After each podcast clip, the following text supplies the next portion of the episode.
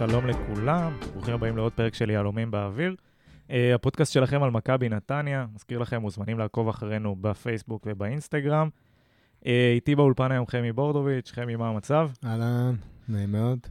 Uh, היום אנחנו בפרק מיוחד, מארחים את uh, מאמן הקבוצה, ריימון אדפלד. נדבר קצת עליו, נדבר על העונה של מכבי נתניה ועל המטרות שלנו קדימה, וכמובן נעלה חלק מהשאלות שלכם. לפני שנתחיל, רק נגיד שהפרק הזה יהיה במתכונת קצת שונה, אה, הוא יהיה באנגלית ואנחנו נתרגם אותו אה, תוך כדי לעברית. אה, אז נראה לי שאנחנו מוכנים, ובואו נצא לדרך. Welcome, coach. It's great having you here. How are you? Thank you very much. It's good to be here as well. I'm good, thank you. Great. Um, interesting couple of weeks here in Israel. How would you and your family experience that? You call them interesting, yes. Now we're we're used To to, say the uh, least. Yeah, for for sure. Uh, we're unfortunately a little, a little bit uh, used to it, but uh, this time it was more extreme than uh, than we experienced the years before. So uh, it was difficult. Hopefully, it's uh, behind us now, and we can focus on uh, next season and and uh, in football in general. That would be great. Um, so I think that's your first year as a uh, as a coach in the Israeli top tier. Um, Correct. How did you experience that?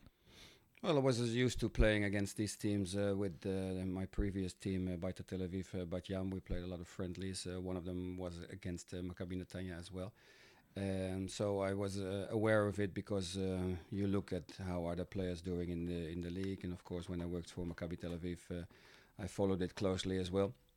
So uh, at this time it was an uh, an interesting year uh, for me to see how our team would would progress against all the teams in the league. Um, interesting. I think we saw a few different sides of Maccabi Netanya this season. And I guess we are a bit curious to hear about your philosophy uh, Mhm. in general as a coach and how do you implement that?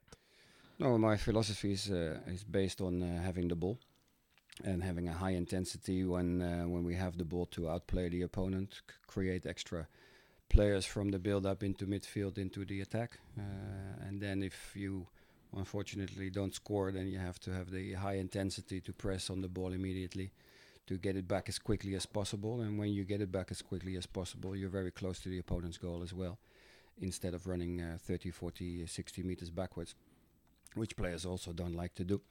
And defensively, I feel uh, that you still need to be in control, even though you don't have the ball, so you can decide where you press and how you press.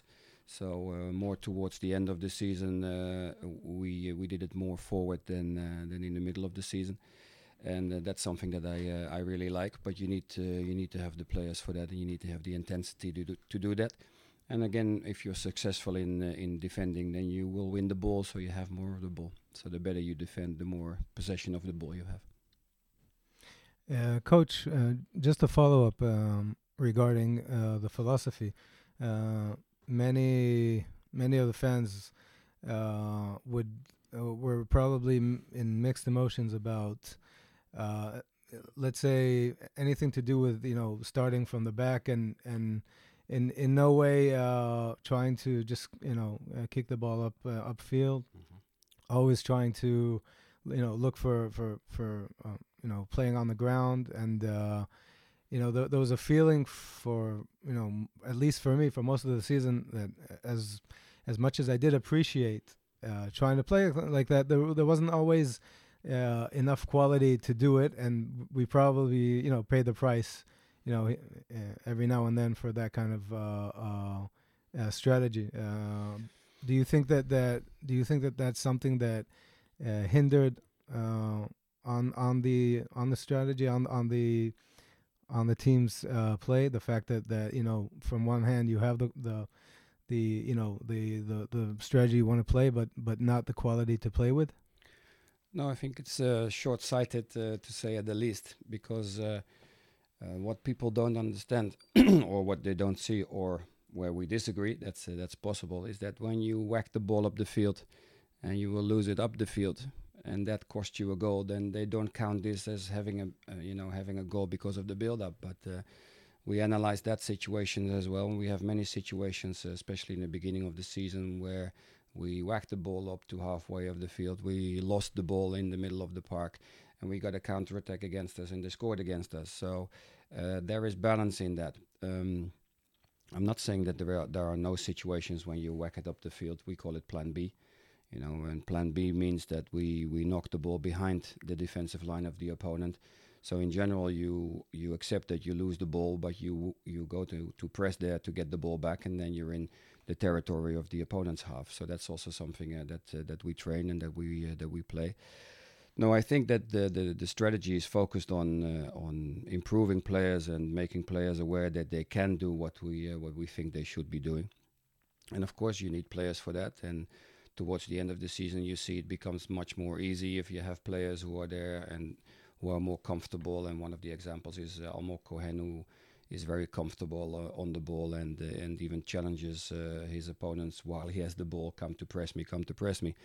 Uh, so yes, it is down to the players that you have, but it's it's with everything. If you start somewhere new, then you want to implement your way of thinking because that's the reason why they took you at this club and why they ask you to come.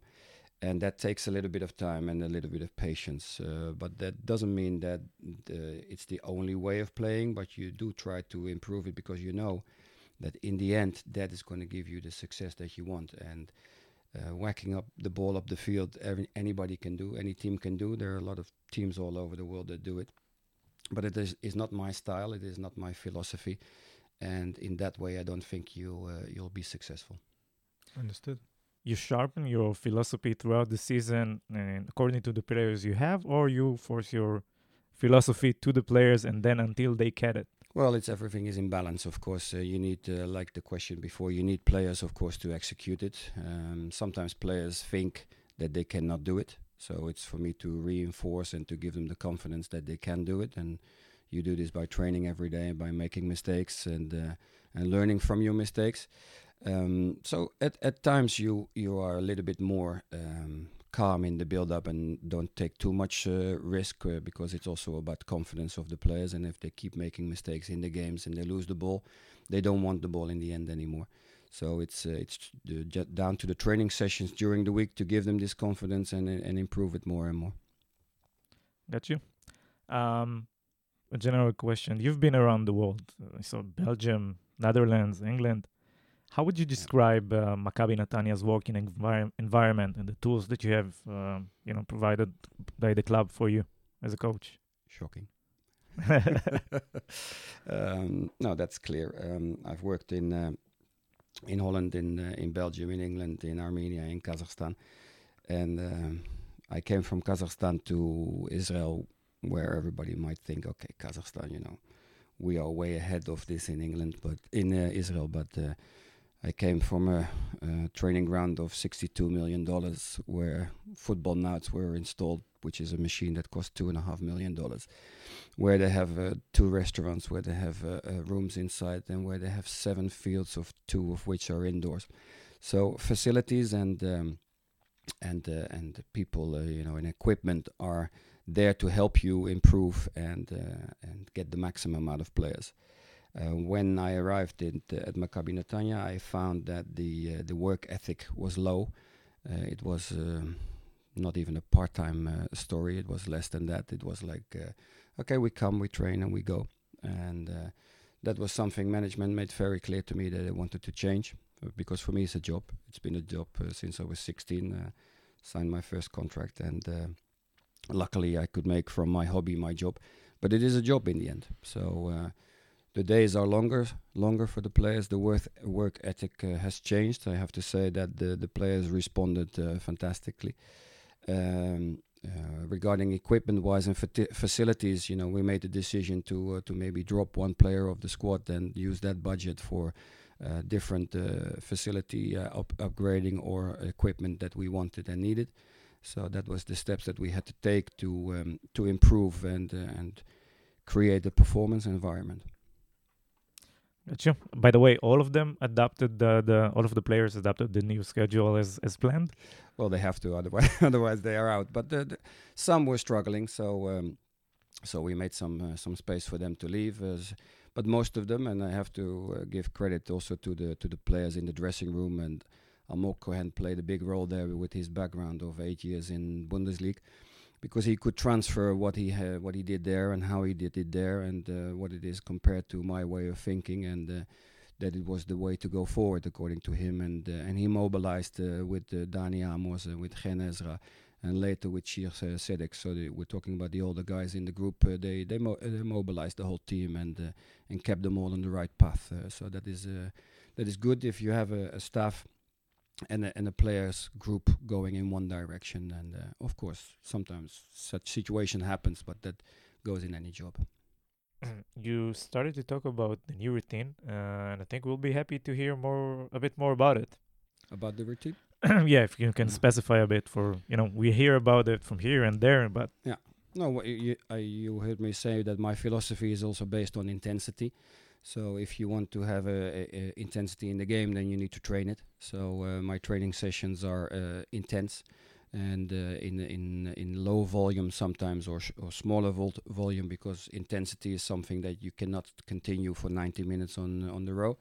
But there are uh, phases that you need to have very high intensity, so that comes back in the training sessions and then you have to think of uh, very small areas with a lot of people with a lot of chaos uh, actually created in their head to to keep the brain active and uh, to make sure that they make better decisions every day. And that goes from uh, the day, day after the game where normally um, coaches uh, will say okay w- they've played the game they can just dribble a little bit maybe some tennis football and then the players that have played are finished. Uh, with me i try to train them in their fatigue. So the moment that they are mentally tired and physically tired from the game, I, I give them passing exercises and positional games uh, where they're under pressure because I think it, in the game they also sometimes have moments that they are tired and have to make the right decisions. So the fresh players are the are the ones pressing them. So they are very fresh and you know want to show uh, that they belong in the team.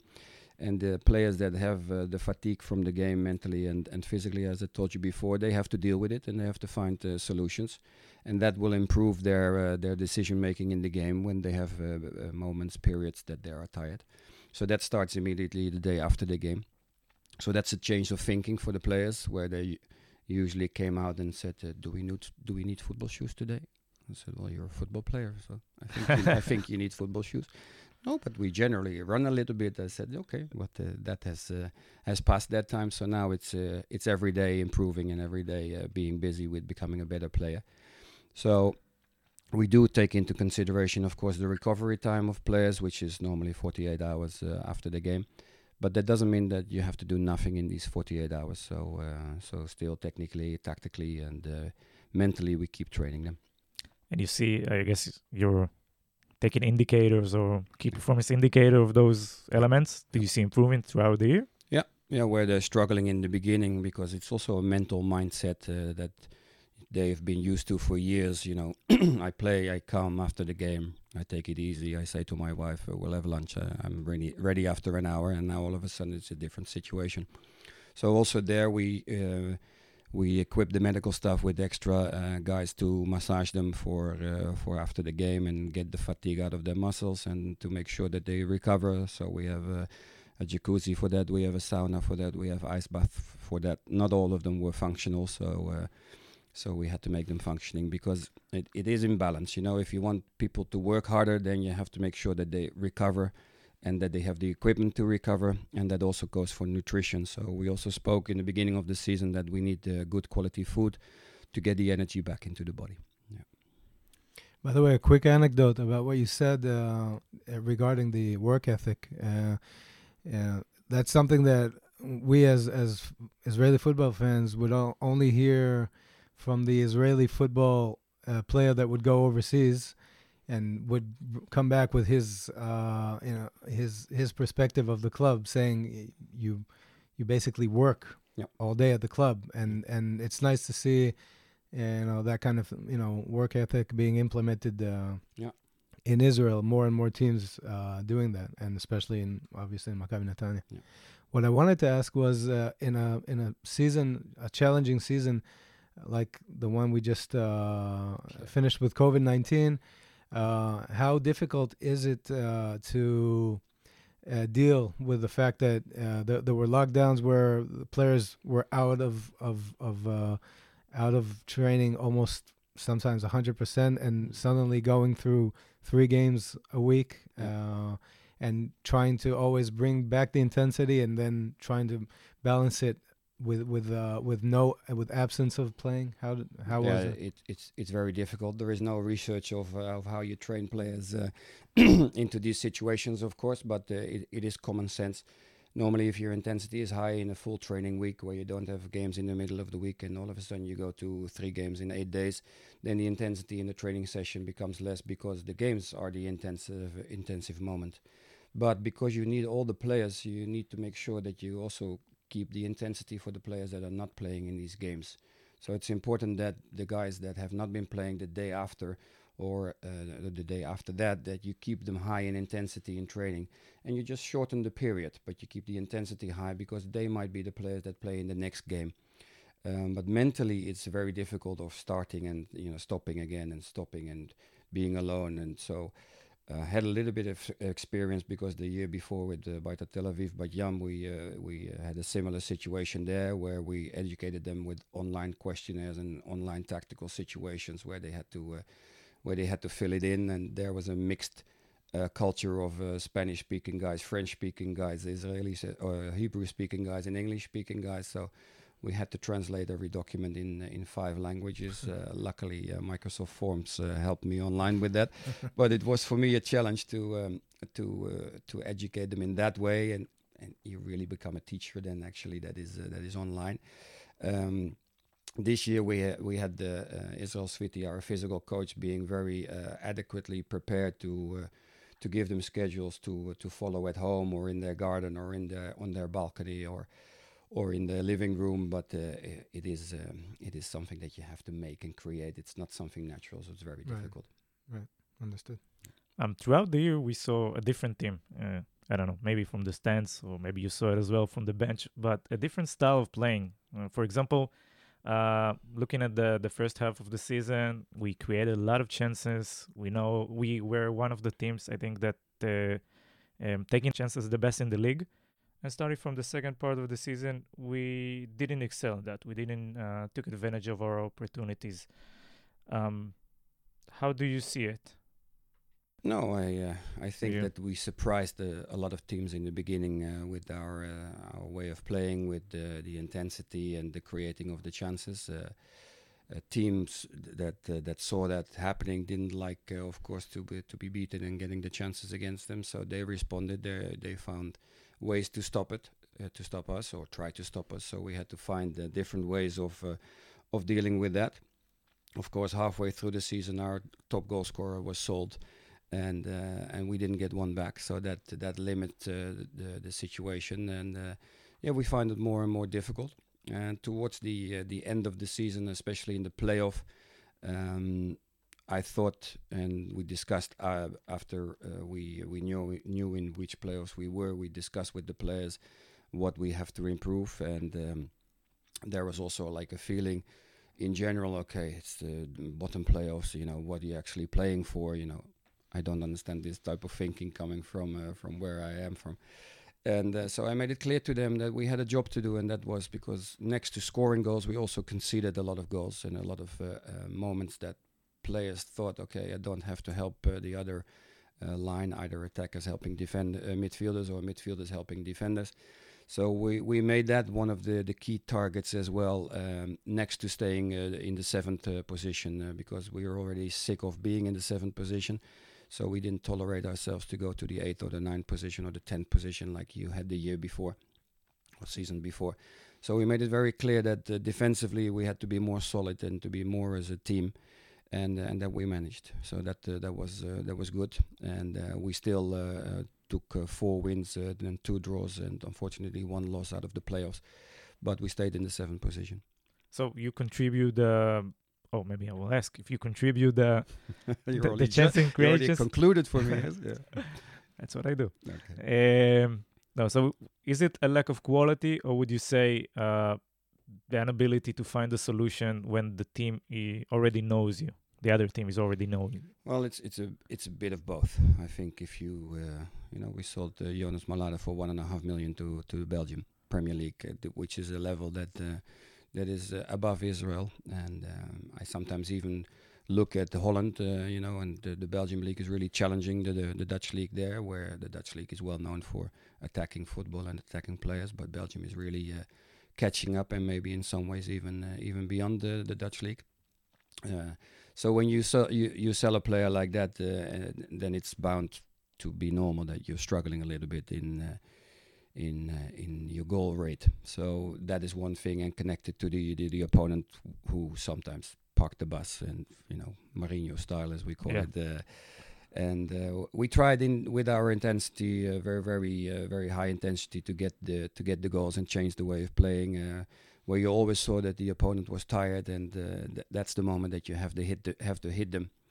And I can you know can, can only give you one example in the in the game of Bnei Yehuda that we go with four players uh, to an, uh, to a goal, and we managed, Right, managed not to score it. So that says that something. was a very bizarre moment. that's um, incredible. it would, that's one of the moments that everybody remembers. It was remembers. started on YouTube for years, I okay, think. okay. Used to. Thanks very much for this Actually- podcast. Uh, Actually, uh, a follow up to that, one of the things that uh, really uh, was was very hard not to see was the fact that uh, struggling to score goals, in my mind, except for of course selling your uh, uh, main striker, was also the fact that uh, you're basically coaching the youngest team in the league in average of age, and uh, on top of that, even the foreign players who are usually the ones who you bring in uh, as you know like the maybe the adults in the room uh, or the the, the leaders are young as well.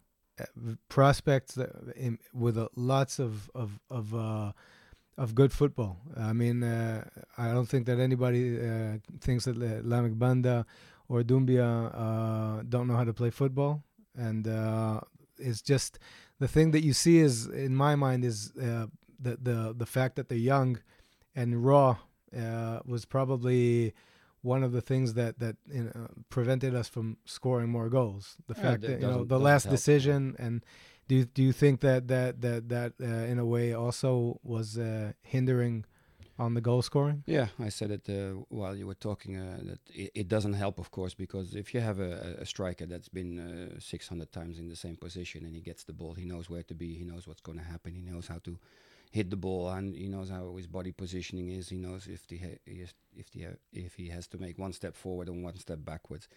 And you see with these young guys, uh, and why we bring in these young guys, because that's all down to budget uh, that we have and make no mistake, we didn't have a budget uh, this year. You know, we were happy to to have what we have because of the Corona times, but uh, there was nothing uh, that that we could do in that sense. But yeah, it is of course if you have uh, experienced guys. Uh, who are there, then uh, then they know how to do the job, and it's also Right. we talked about a lot of the situations where, in my mind, in my opinion, with my staff, we talked about you know having the extra touch in the box, uh, and that gives uh, uh, an opponent the chance to block it again. So I was, for example, if you see the last game, the two goals we scored is one where we've been working with Doumbia uh, endlessly on his right foot use, where he only used his left foot most of the time. So that was the reason why. When he scored with his right foot, he came running to me because I've been on his back with the with the use of the two f- two feet in, in, in top football. You don't have t- sometimes time to go to your favorite foot. And the other uh, situation is uh, uh, for me uh, the goals against uh, Bnei Yehuda in the in the playoff where Elon uh, Yerushalmi come into the box. And I said many times I've played with strikers. I don't know if you you know the, the name, but Roy Makaay. He was called uh, Das Phantom at uh, Bayern Munich uh, because he went from Vitesse, I think, to Deportivo La Coruña in Spain, and then went back to uh, to Bayern Munich. But Roy Makaay was very simple. He got into the box and he just took the shot. And uh, I think about uh, 60% of his goals were scored in a way that he didn't know or he didn't mean to score it. And when I spoke later to the, the coach there, which was Leo Beenhakker, Beenhakker was a coach of the Netherlands, of Real Madrid, of Ajax, And he said 80% of the goals are scored uh, not the way players meant it. So they either hit somebody or it takes an extra bounce or he hits it on the back of the foot instead of the front of the foot. So I emphasize to the team when you get there, take the chance. Please score. You know, just if you. Cruyff has a very simple saying: to score, you have to shoot. And we took another touch because we want everything to be perfect sometimes. And Elon Yerushalmi in the game with uh, Bnei Yehuda, he got into the edge of the box and the ball was laid back to him and he expected the ball to come to his left foot. He came to the right foot and he told me after the game, he said, I thought about what you said, so I just used the right foot. And it went, I think, uh, went into somebody. And the second goal he scored was a cross that he said, I didn't have another option and I decided just to put it in.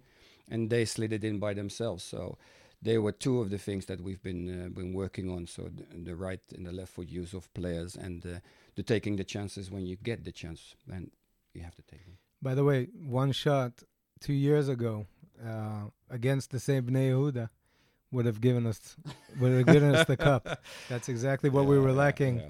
I wasn't aware of this story, of course, until we uh, till we beat them. Uh, um, I think this was before the playoffs in the in this in the situation where four of the players missed the goal. Where they told me, finally, finally, we beat them. So uh, that's correct. It, yeah, and we, did, and we did it again. yeah, yeah, that was uh, a business uh, taken care of. Yeah. Um, how satisfying is it for you as a coach to see that something that you worked on on training is executed on the on the pitch? That's what I'm there for, of course. Uh, if I just uh, say things and they don't happen, then uh, then uh, you lose the effect of what you're saying. So now you can use it uh, for them, but it's also good for for the players to feel. Hey, uh, he's asking me something, and I have to do it. I'm doing it, and it, it gives me rewards. So that's always it's nice in your job. It's nice in my job. Great. Um, we saw a lot of uh, mentally changes situations around the team this year. I don't know. Sometimes uh, coming to games uh, that we have to win and we didn't got the points. Talking about Hadera maybe or points like that and games like that. And then we had uh, another crucial game that, well, basically I, I can't remember which team was it against. But if we would lose that, we would be on the, the bottom top of the of the of the league and then uh, struggling again re- against regulation stuff like that, and we won this game. How do you improve, or how do you affect the mentally part of, you know, of the team, and how coming up to next season, we do, you know, strive and, and succeed in these kind of games?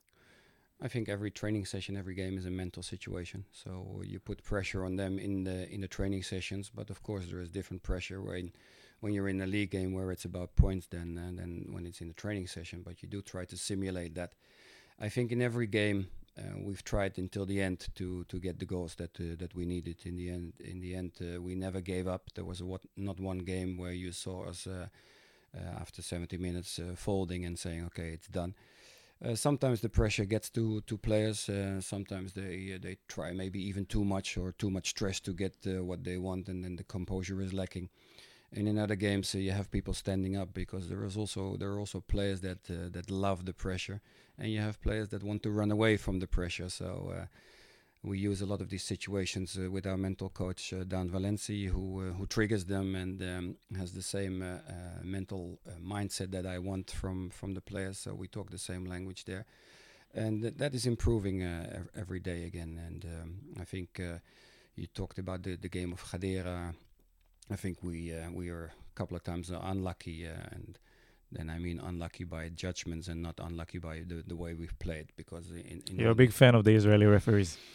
Yeah, I've always had a problem with that, so I think it's more my uh, my problem than uh, than the, the, referees. You'd be surprised, but uh, no, I had in in the, in, in games I ha- I've had fourth official coming up to me apologizing about what they did, the decisions that they made in games before. So that is very brave, um, but it also says something that we've been on the wrong side of uh, of, of the coin. And normally in football, you have decisions against you and decisions for you, and that will be balanced at the end of the season. You know, you look at that game, okay, there we were lucky. You look at that game and say, okay, there we were unlucky. But this this season, I have a feeling that we've been uh, more than unlucky. I've I've even spoke to the the referee's uh, boss about that. Uh, it's down to us to make sure that uh, that we don't get into that situation anymore, and that's also a, mental uh, a mental thing.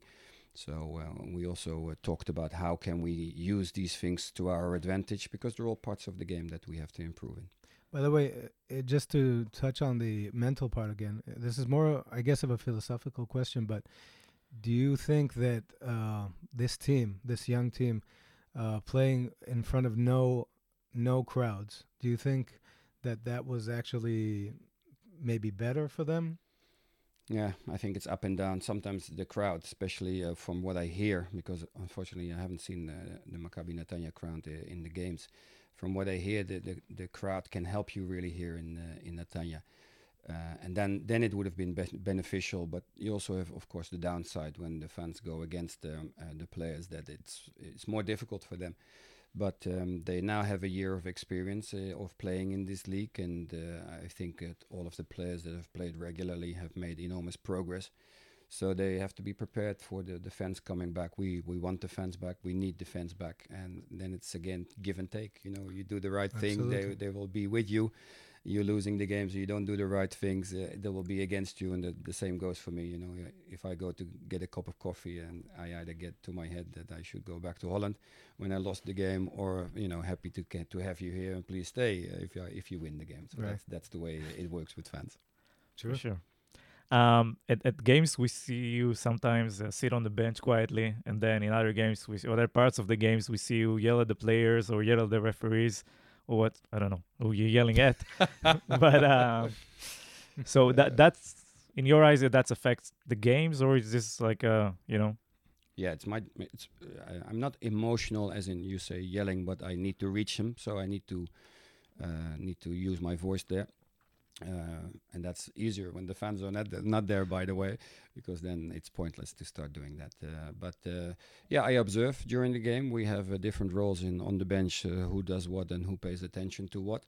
But I do look at what my team needs. So if I think I need to be there and I need to support them and encourage them uh, or kick them on the backside, then then I will do that. but not from from from emotion. I'm quite solid and quite stable in my head. I manage my my bench where uh, sometimes we have people starting to argue with the other uh, team. This is something I, I don't like. I think it's not part of uh, of the game. And uh, so I look at what the team needs or a player needs, and uh, if I need to say something, uh, can I reach him? Can I not reach him? Then my voice changes. And at other times, I sit quietly, observe, or write down situations. Yes. I told you at the beginning, we said it in Hebrew, but we have some questions from our audience. And one of them was that you know, did they see you yell something? Is because the team is behind, or is something you know mentally that you see on the pitch that you think you can improve? And and sometimes when the team is behind, you're sitting quietly on the bench.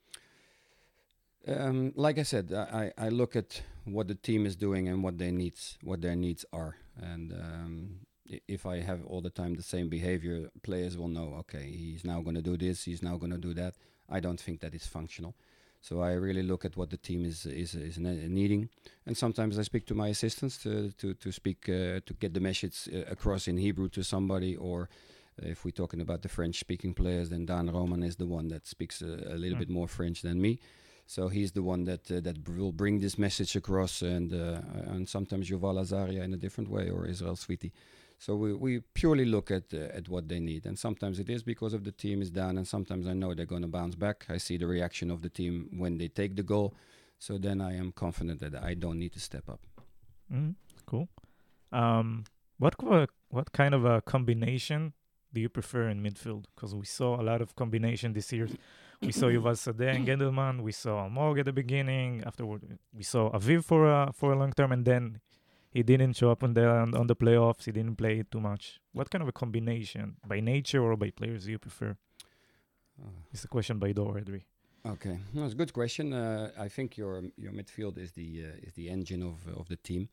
So there you need uh, guys do, that has the engine that can go from box to box um, uh, the whole game. I don't like uh, players that just sit as a defensive midfielder or or players that just sit as an as a number 10 and don't do the, the defensive job. I, uh, we have a lot of uh, rotation, what we call in midfield, so that is uh, supporting our our the defensive build up. You know, the defenders in the in the build up, so they have to have some movement and some mobility, and uh, you you keep looking for what is the best balance. but I don't want to to sit with one player and that sits there all the time and becomes predictable. So also Sade has to get into the box. Omri has to get into the box. Uh, has to come back in in the defensive situation. Uh, the same for Aviv Avraham and the same for Almog Cohen when he played there in the in the beginning of the season. But uh, everything is down to balance. So uh, when we attack, I want uh, one in the box, one on the outside of the box, and one in the control. And when we defend, I don't want them to be playing one against one. I want them to make sure that the spaces are compact and that they're supporting the defense or the right side or the left side. Looking at uh, next year, what would you say would be the lessons that you've learned from this season and you're going to implement um, towards next season? I think one of the biggest lessons that you have to take is what we talked about in the beginning uh, of the of the podcast.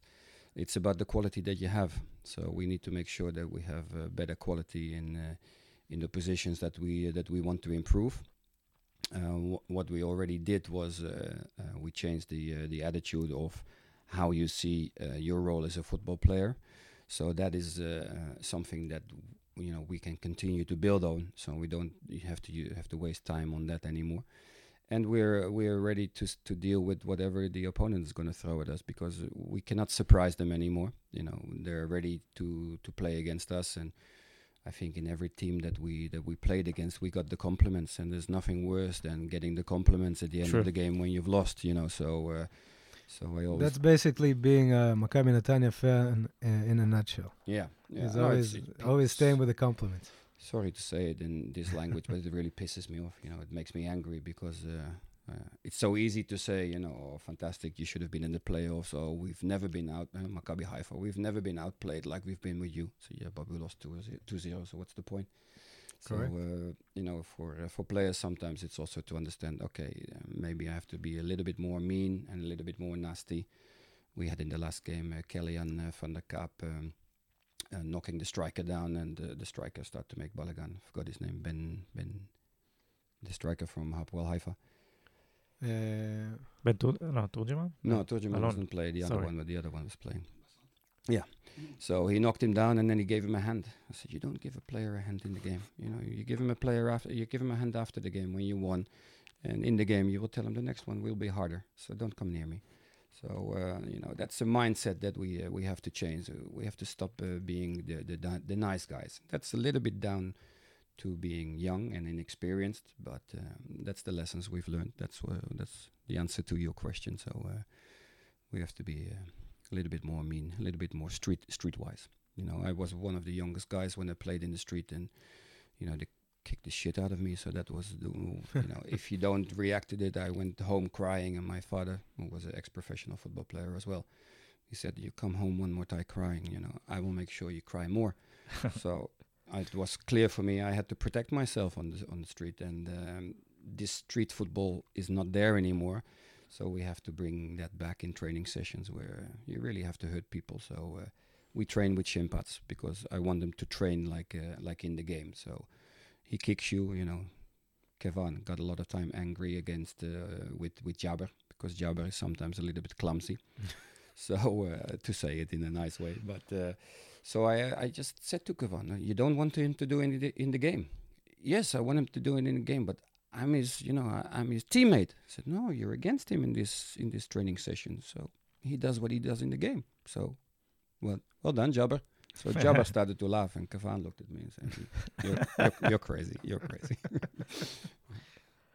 um, so, so the mentality change. This is like the the this is the ethic that we're going to see from Maccabi Netanya coming up next season. Yeah, we have to. You know, uh, there was one situation. Uh, I think it was uh, Hapoel Haifa away in the um, in the regular league before the playoffs. Uh, Jabba went out with a red card. I think in that game we played with ten and um, in all the games, you know, when the opponent was leading, they were you know destroying the game by slowing it down, lying down, and in injured uh, to be injured. And, and Dani Amos uh, did the best uh, act that I've seen uh, in a long He's a time. Genius. Uh, so uh, oh, we call him Psycho. So that's also part of his his genius part. But he knows and he understands what he had to do in the, in that game and we spoke about it. So we, we said before, okay, if a player goes down, what what happens if he gets the treatment? He has to go off the field. Okay, so we want the player to go off the field. No. Okay. So who can stay on the field and slow the game down? The goalkeeper. So that was simple. So Dani Amos, he's down, and uh, so the coach started to react to me uh, during the game and after the game. So I said, "Look, I've learned it in Israel. What do you want?" that was actually quoted. Uh, qu- quoted Yeah. in, the, in the in the in the, in the news outlets. Yes, yeah. yes. No, I, I mean it as well. It's not part of the game that I like, but it's sometimes part of the games that you have to use. It's it's uh it's an Israeli trademark. That's for sure. But Yeah. I don't know if that's a good thing. No. But okay, it's part of the job. Yep. For sure. We are having a lack of that in the, in the past years, and, and Yeah. Yeah, That will So be we- welcome. We, cannot be naive. We have to. Uh, we have to be. Uh, I agree. Um, do you already know uh, next year's budget and which uh, you know position would you would you prioritize when you know when coming to the I think transfer window? I think we made it very clear in this podcast uh, that we need goals. So that is uh, one of the biggest uh, priorities that we're looking for, and also the difficult, uh, the most difficult one, because everybody, of course, wants a guy that scores goals. So um, luckily, we we made a little bit of our, a name for ourselves that we have players wanting to to come and play for Netanya.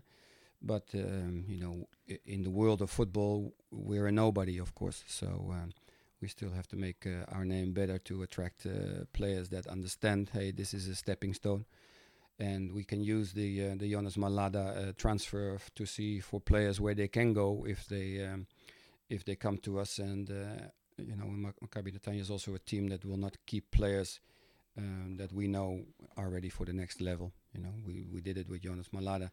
Uh, is the next one uh, on on the list that uh, that uh, can make the step. Um, even though Kanichowsky played the whole year with with enormous pain in the abdominal muscles of of the stomach, so his performances will only be better if if this injury is gone. But to attract players of a higher caliber, you, you need to make a better name for yourself. So that is one of the positions that we're looking at, and the other positions is a defensive midfielder situation role. Right. And in the back uh, four or something like that.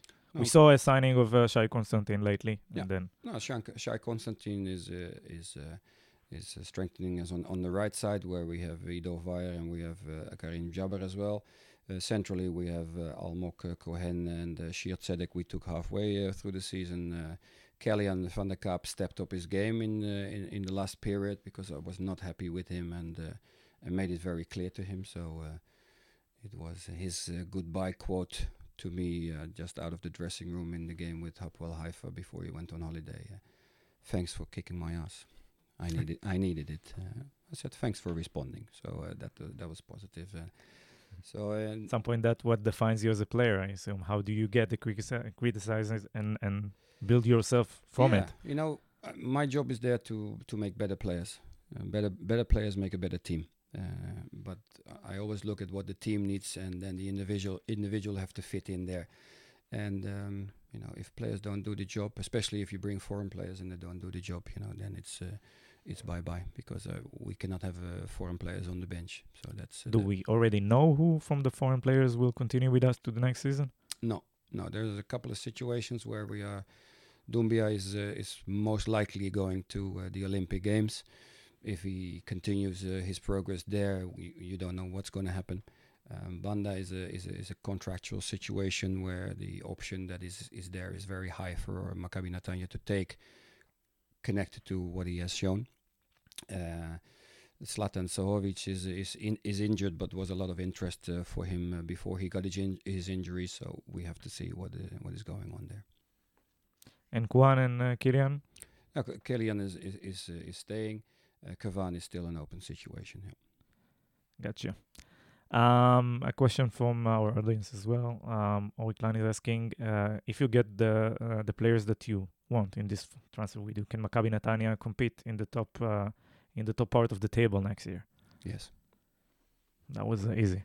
No, I, I said it before, and uh, I will repeat it again. Uh, I think if you know my character a little bit, then uh, I like to win, and like is, is uh, a soft word in this case. I hate losing, and uh, we need to get this uh, this squad uh, up to uh, to the level that we want. And then uh, we just missed out on the playoffs this year, and that cannot happen again. Gotcha.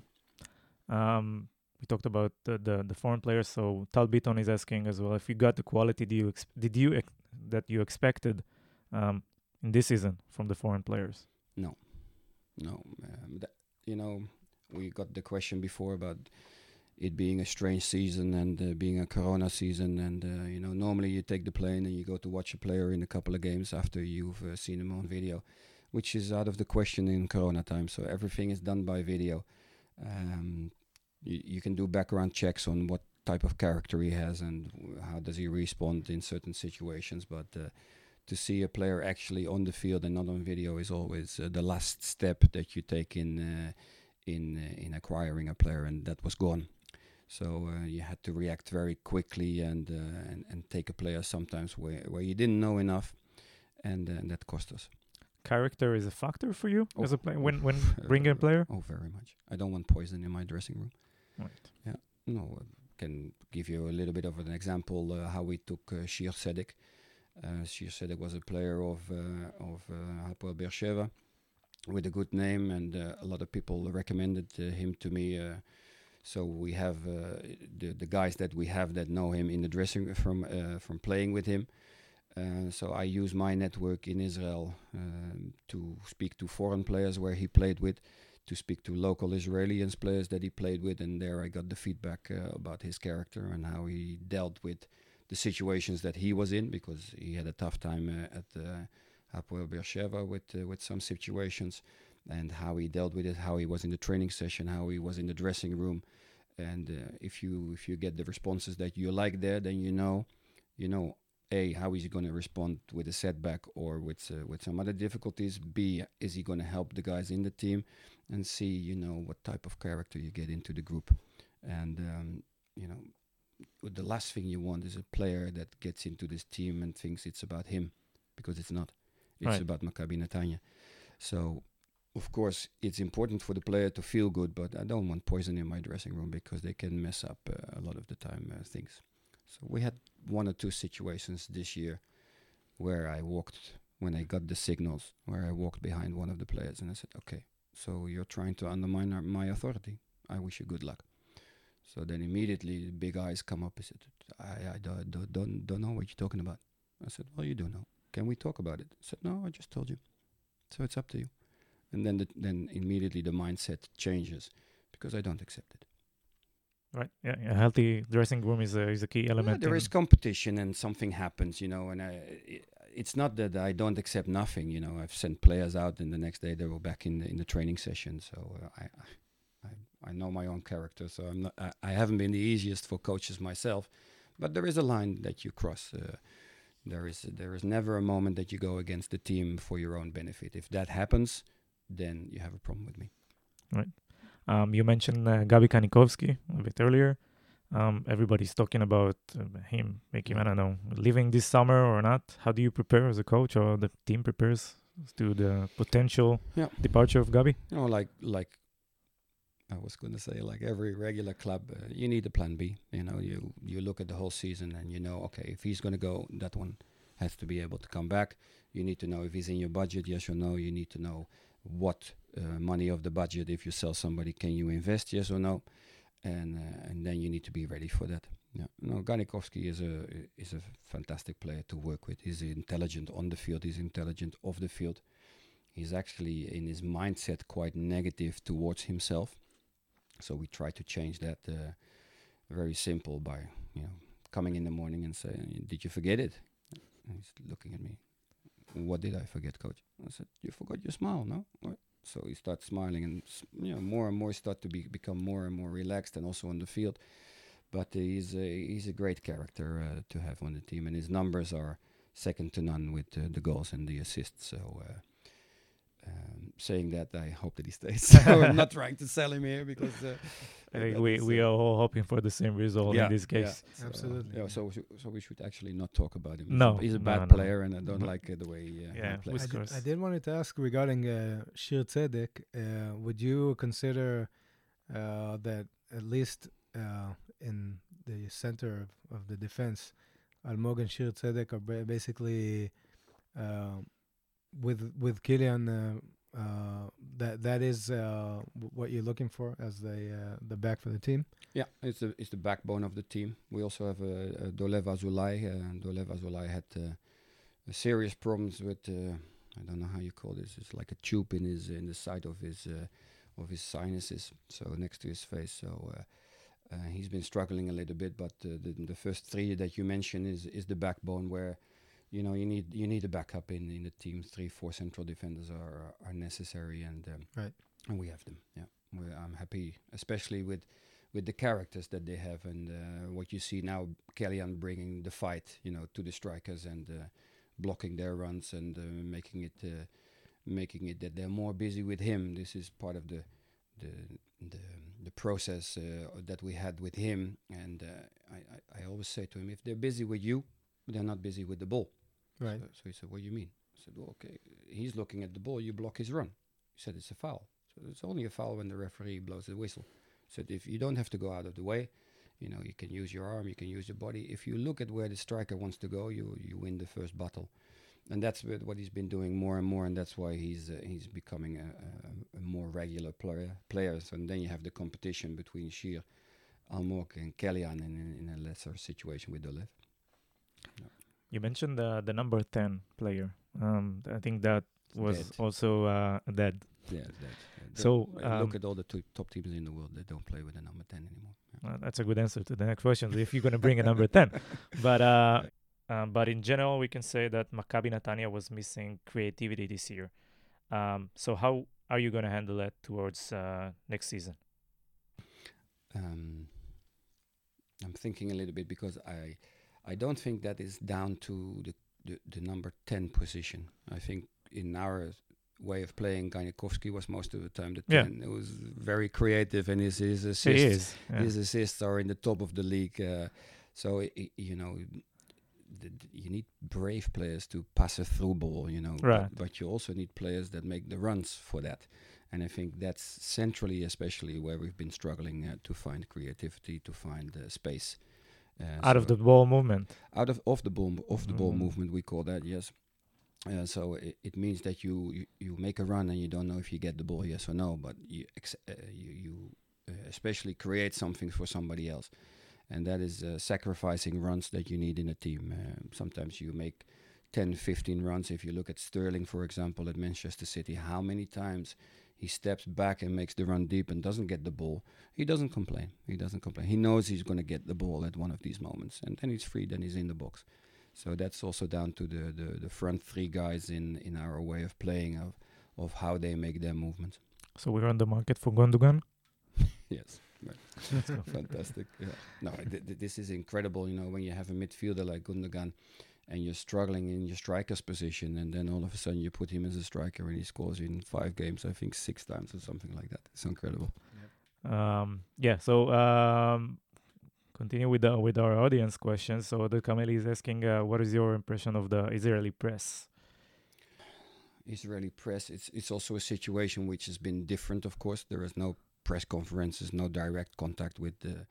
Because a funny situation, the interview after games. Yeah, yeah. uh, you know, the funny situation is that they're next to me with a telephone and they're reading the questions from the telephone. So, uh, so it, it's like difficult for them, and uh, and for me, I'm I'm quite open with the press, uh, uh, but I don't give them the things that they want. I don't you know don't want to be close to one journalist because he will get the pri- the, the what you call it the the, the first uh, stories or stuff. Uh, so what you The call it? scoop. the Yeah, scoop. the scoop. Sorry, I was looking for that with the scoop. So, uh, and apparently there were some journalists that had this before in uh, Maccabi Netanya, so they had a little bit of problem. Why you don't speak to me? I said, I speak to you now. What are you talking about? But um, you know, I have uh, I have a job to do. I work for a club. I don't work for the press. Great. Um, Shaya Ram is asking uh, about a bit about your philosophy playing with wingers. So you play them with uh, the f- you know preferred food, or I or do you want to do that- pressing like we saw Hen Ezra at the beginning of the season, and then switching sides? I do both. I'm a, I'm a fan of uh, of both. Um, I think it's important to understand that how effective are you, and is it just because you go from the right foot to the inside that you're going to be effective, or can you also be effective with the crosses from the right side if you're a right-footed player? If you look, for example, the Kiryat Shmona game away, I think all the four goals were scored with the strong foot on the on the strong side. Um, and other moments we we miss chances when we come inside, or we we miss chances when we get the cross to the other side, and then you get it on your weak foot. So there is something to say for both situations. Uh, but uh, what I tried to do in the beginning of the season was to make sure that I got them out of the comfort zone of playing on one side only, and to make sure that they had to accommodate what the, what the team needed. And uh, there was moments that we bring in, for example, uh, Fernand Gouri into the team from the under 19. Uh, everybody said, "What are you doing?" So I don't have a lot of options, and uh, this is the guy that can do something. But this guy is great with crosses from the side. So if I put a guy on, on, on, on the opposite side with his foot, then it means something for him. Right. So unless this guy puts the ball in the box, he's not going to score. So if he's going to look for the shot, then I can better play without the striker because he's not going to score for us then. So then you're looking for a guy with the strong foot on the on the strong side, and uh, we can mix this up. You know, and they have the freedom. You see, mostly through the season, I, I've mixed with Hen Ezra to the left side, to the right side, with Doumbia as well. But um, the re- one of the big reasons why I, I don't want it as well is when players go with their weak foot on on on their side, they float inside most of the time. When they float inside, they have the back to the opponent, and when you're with your back to the opponent, you're not as strong as when you're with your face to the opponent. The the defender would like will like to have contact with you. The moment he has contact with you, the defender is most of the time stronger than the winger. When the moment he has contact with you, you're losing it. So if you come from the side, the defender has to make a choice. I either stay on the inside, then I can get the ball to the outside, or when he marks you on the outside, the inside is free, and then you can pass the ball on the inside and make the run to the goal. So they had to understand these positional movements first before I allow them to make the switch. So it's it's very dependent on the situation itself. Yeah, it's on depending on the situation, depending how the player executed. It's depending on what is the strength of the opponent as well. Gotcha. Um, Eliao Eaton is asking uh, about your late uh, substitutions in games.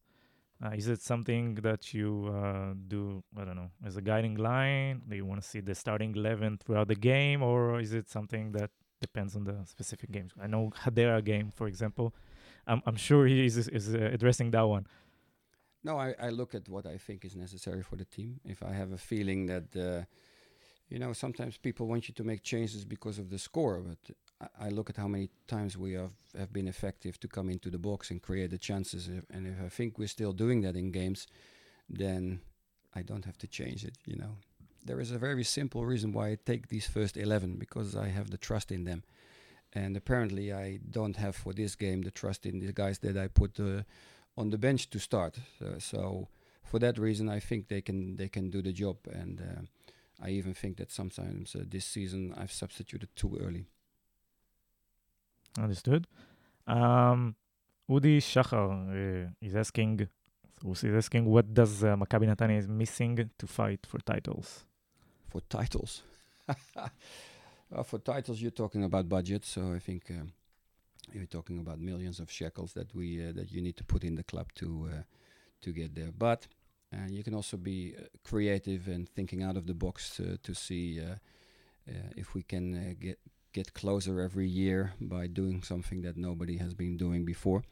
And that means you have to build connections with other clubs. You you have to build connections uh, abroad. You have to build connections in in your scouting system and how you acquire players. And uh, so that is that are big big steps to take, and they're all connected to budget. Got you. Um, Iran Sipori is asking if you could bring one player from another team in the league, who would it be? And why? No, that's a question I didn't expect, but um, um, well, in in our situation, it it would be a goal scorer. So you're talking about Rukavytsya uh, from uh, from Haifa, who who's not the type of player that that I I, I like as a as a as a football player, but in the box he's lethal. So um, put him in our team, I think he would have scored uh, 30, 40, 35 goals with yeah. the chances that we've created. Yeah, I hope you're listening. um, also, uh, many Elba, many Elbas is asking about the. We talked about game philosophy. We saw the team, uh, you know, uh, passing the ball, mainly in the back end of the of the of the pitch and then widely? Is it uh, some kind of uh, of uh, you know I'll say a direct uh, order from your side, or is it something that the team is uh, is doing in order to attract the players out of the positions? Yeah, it's tr- uh, like I said before. Uh, we we want uh, to create uh, extra players in in the next line. So if we have four defenders against three attackers that are pressing us, we want to get one of the defenders into the attacking line. That can be a fullback, that can be a central defender. Uh, there is a three against three situation most of the time. So when one of them steps into that line, it means that one of their midfielders have to step out. So there we create again a one one against one situation. If I'm just going to put the ball forward, then it means they have four defenders against our three attackers, which most of the time you will lose. So when we create this extra player in midfield and then into attack, it means you have a one against one situation, which which is what we're looking for.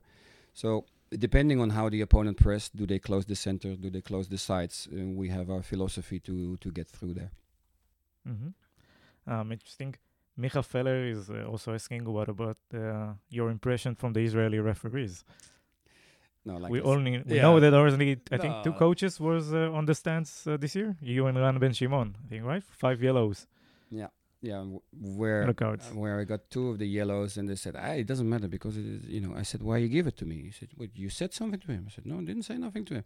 He said, ah, "But it doesn't matter. It don't count anyway." And then all of a sudden they changed the rules, you know. So the referees they they just give them very easily if they know nothing is going to happen with them anyway. And apparently then. I think it was after the Abramov situation with um, with uh, Bnei Yehuda, where they got in a fight with the referees, and then the referee boss changed it. You know, so the next game, the the, the, the fourth official was was nearly violent. You know, in a, in a way with me. So I, I addressed it with him, and apparently he said to them to the to them, stop being friends with you know these coaches and club owners because in the end they will screw you. So there was a different mindset of the of um, of the um, the arbitrageural uh, f- four guys. So yes, I was on the stand. I know by now. I'm a foreigner. They look different than me, and uh, I think in general I have a, have a good connection with them. But uh, I, I think they don't like it that I'm a qualified referee as well.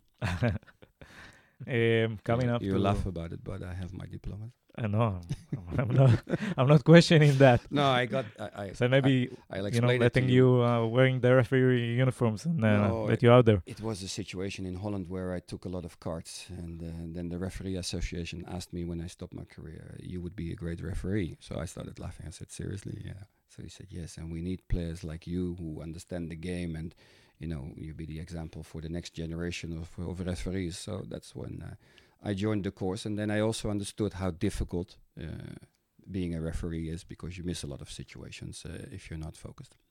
I'm uh, coming up to the end of this episode. What would you say will be Maccabi Netanya's goal for next season?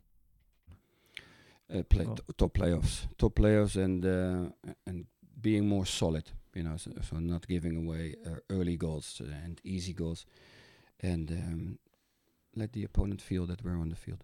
Yeah. Connected to all the things that we've done. You know, because yes, we are the youngest group.